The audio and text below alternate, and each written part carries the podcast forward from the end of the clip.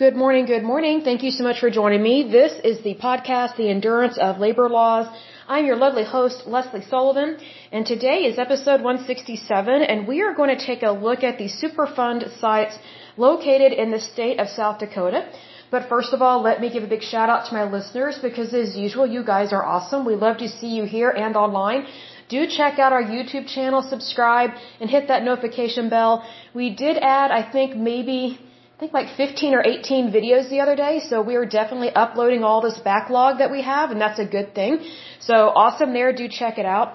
But let's see here, I want to give a big shout out to California, Oklahoma, Virginia, Texas, New York, Pennsylvania, British Columbia, Illinois, Oregon, West Virginia, Indiana, Georgia, Ohio, Massachusetts, Florida, Alabama, District of Columbia, Colorado, Minnesota, Washington, New Jersey, Rhode Island, Kansas, North Carolina, Nevada, Maryland, Michigan, Iowa, New Brunswick, Louisiana, Manitoba, and Connecticut.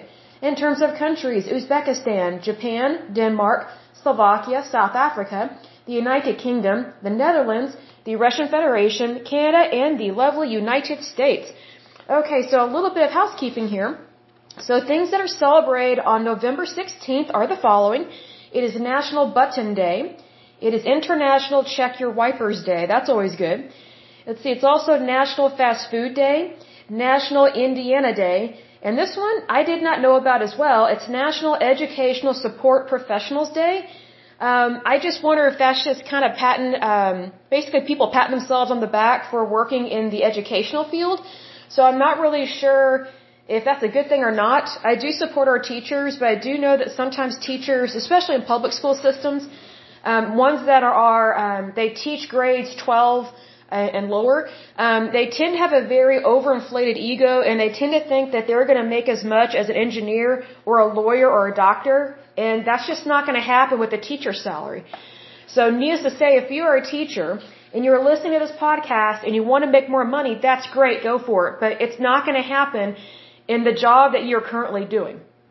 So, if you want to continue to do some type of educational profession and you want to make more money, then you need to do data and research and development, maybe like for a university or something. You know, instead of working for a public school that teaches minors or kids or whatever, go work at a university. You'll partner up with a with a department that is studying something that you truly believe in and something that you want to see change or improve. I think that's absolutely wonderful. You know, there were so many teachers that I had in Oklahoma because that's where I was raised. Um, and I went to public schools. I did not attend any private schools whatsoever, not for any negative or good reasons, but it's just what it is. And so I cannot tell you how many times I had great teachers in the public school system. There were some bad ones, but there were some that we had. You know, when you meet them and you hear them and they're teaching, you just think, what are they doing in a small town in Oklahoma when they could easily be teaching at a university? And they could be doing so much more because they're so talented. But I always tried to take extra care to do even better in those classes because I really wanted to learn as much as I possibly could from someone that I knew was amazingly talented. Like they were, they were not your average public school teacher. So I always loved having those teachers because I learned so much from them. So by all means, if you do not like your job, or you want to make more money and you are a teacher, do something else with your life. There's so many things that you can do. And, you know, I, I want to say this as well. You know, there are so many people that, that work in the educational field and they all want to be administrators, but no one wants to do the grunt work of actually teaching kids. You know, that's, that's an ego problem. Um, we've seen that in public school systems. I have not seen that very much in private school systems per se. Um, but this is also a problem in the nursing field there are so many nurses that want to play doctor, and they're not a doctor. I don't think nurses should be able to write uh, prescriptions. I just don't think that's right because they've never been to medical school. And so that that's very much a conflict of interest, I personally think, that we're having uh, nurses write prescriptions, but yet they've never been to medical school, they've never even been to DO school, nothing like that. They just went to nursing school. Yes, that is an amazing career, but a lot of them you know, a lot of these nurses, and I'm not just saying this from my own point of view, I've met some people like this, but I've also met people that are way older than me, and they have worked in a nursing field for like, I don't know, three or four decades or something. And they have noticed a very dangerous trend that a lot of these young people that are going into the nursing industry or the nursing field, they're made all these promises they're gonna that they're gonna make all the uh, make all this money, and that they should just be an administrator.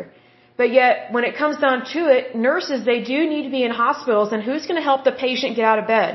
Who's going to help change the bedpan? You know, who's going to help set up an IV? Like, you know, there are so many jobs that need to be done that are done by nurses, but a lot of these nurses or a lot of these kids or, you know, younger people than me uh, that go to school, you know, they're just fed all this bull that, oh, if you go to nursing school, everybody's going to be a case manager, everybody's going to be able to write a prescription, everybody's going to be, a, be an administrator. Like, everybody wants to be in charge, but nobody actually wants to do the grunt work. And I've heard this complaint from patients and from nurses that have been a nurse for years and they're like, what is wrong with this? Like not everybody can be in charge of the floor. But that's the common trend that's going on right now. It is a very much a common trend that is also going on in the teaching field. There are all these teachers, especially young ones, I think in their early or mid 20s. I mean, they think that they should make a whole lot of money and not even show up to work. And here's the thing Teachers, they don't even work a, a traditional job. Like they don't work Monday through Friday, 8 to 5, come snow, rain, shine, whatever the case may be. Teachers get, you know, a lot of breaks. You know, there's summer break, spring break, fall break, Christmas break, Thanksgiving break. So they're not even doing full-time work, but yet they're getting paid a full-time salary. That is stealing from the taxpayer. But yet, there are so many teachers that, that they only want to show up to work. An example of this, I think there was a, um, not a union riot, but, but a union strike. I think it was in Chicago. It was right around the beginning of either this school year or last year. I forget which one because I'm not in the educational field, uh, not by any means, but, um, there, there was a walkout of all these teachers, I think, in Chicago. And so these students, they had no teachers to teach them. And then the parents were like, what are we going to do? Like, we have jobs. And we're not even sure if daycare can be set up for all these kids. I mean, that is unbelievably rude and inconsiderate and also very greedy of these teachers to do that. But they did that within their labor union. So it's like punish everybody else, you know, just for the sake of the few that don't want to work full time but yet they want the money and they want more money. You know what it, it reminds me of? And I'll say this before I actually start on this topic here of the Superfund sites in uh, South Dakota. You know, what these teachers remind me of is uh, they remind me of a lot of employees over in Greece. You know, Greece is a bankrupt country for a reason. The only way they are able to stay afloat is because of their tourism and hospitality industry. If it wasn't for people, usually Americans, visiting Greece all the time, Greece would have been flat out broke, you know, way long time ago, and they would not have any type of currency whatsoever to keep them afloat. But you see, there's a very common trend over in Greece where a lot of their workers over there, they, they get paid full-time salary, but work part-time positions. That's the hours that they work. And the way that they get away with it is they have all these stupid feast days. I think they're like Greek Orthodox or Eastern Orthodox, whatever it is. Like, yes, it is important to celebrate your faith. But to celebrate your faith doesn't mean that you get to steal from your employer in terms of wages. Like, you shouldn't be a thief at all.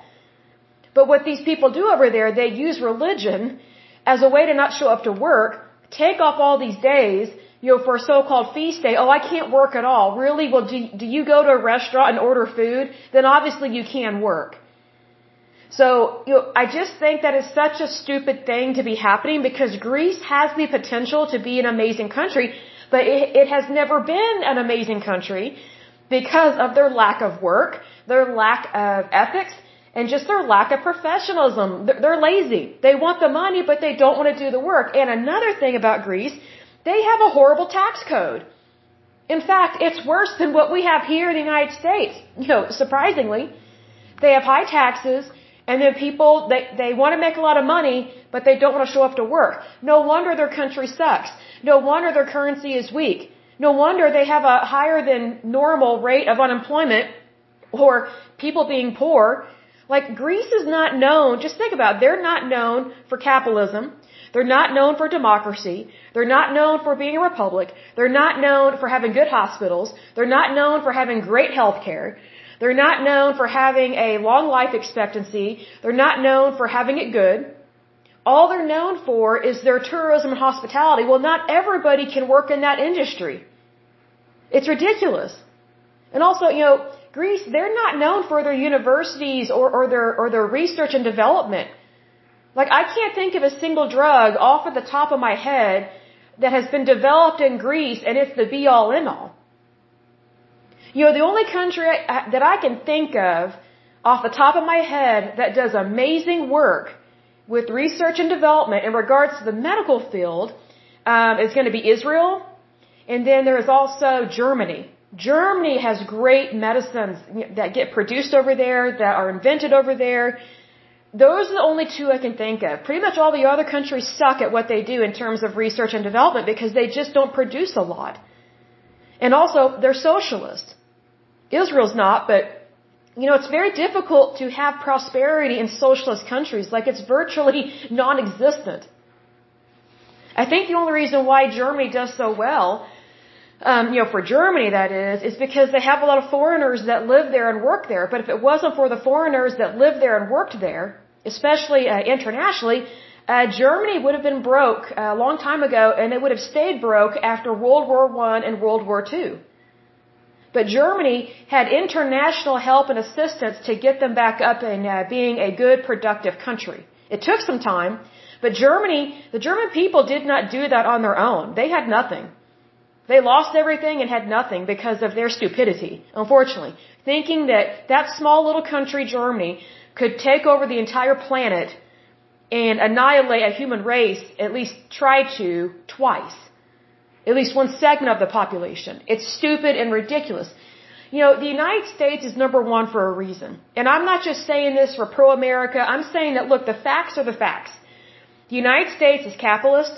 We are, um, we're very conservative overall.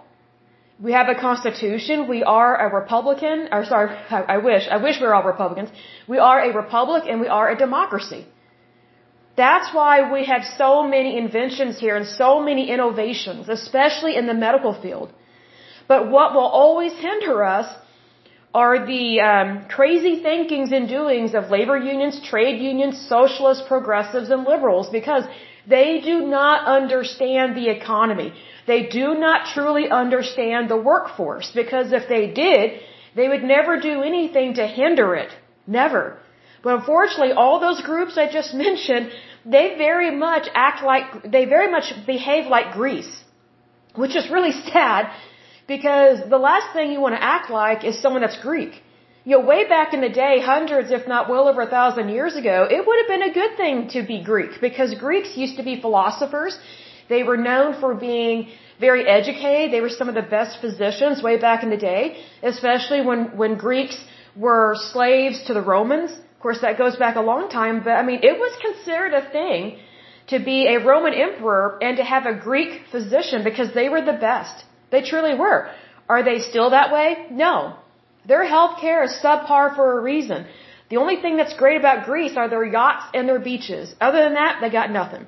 So, needless to say, let's go ahead and dive in to this lovely topic of these Superfund sites located in South Dakota. And they don't have very many.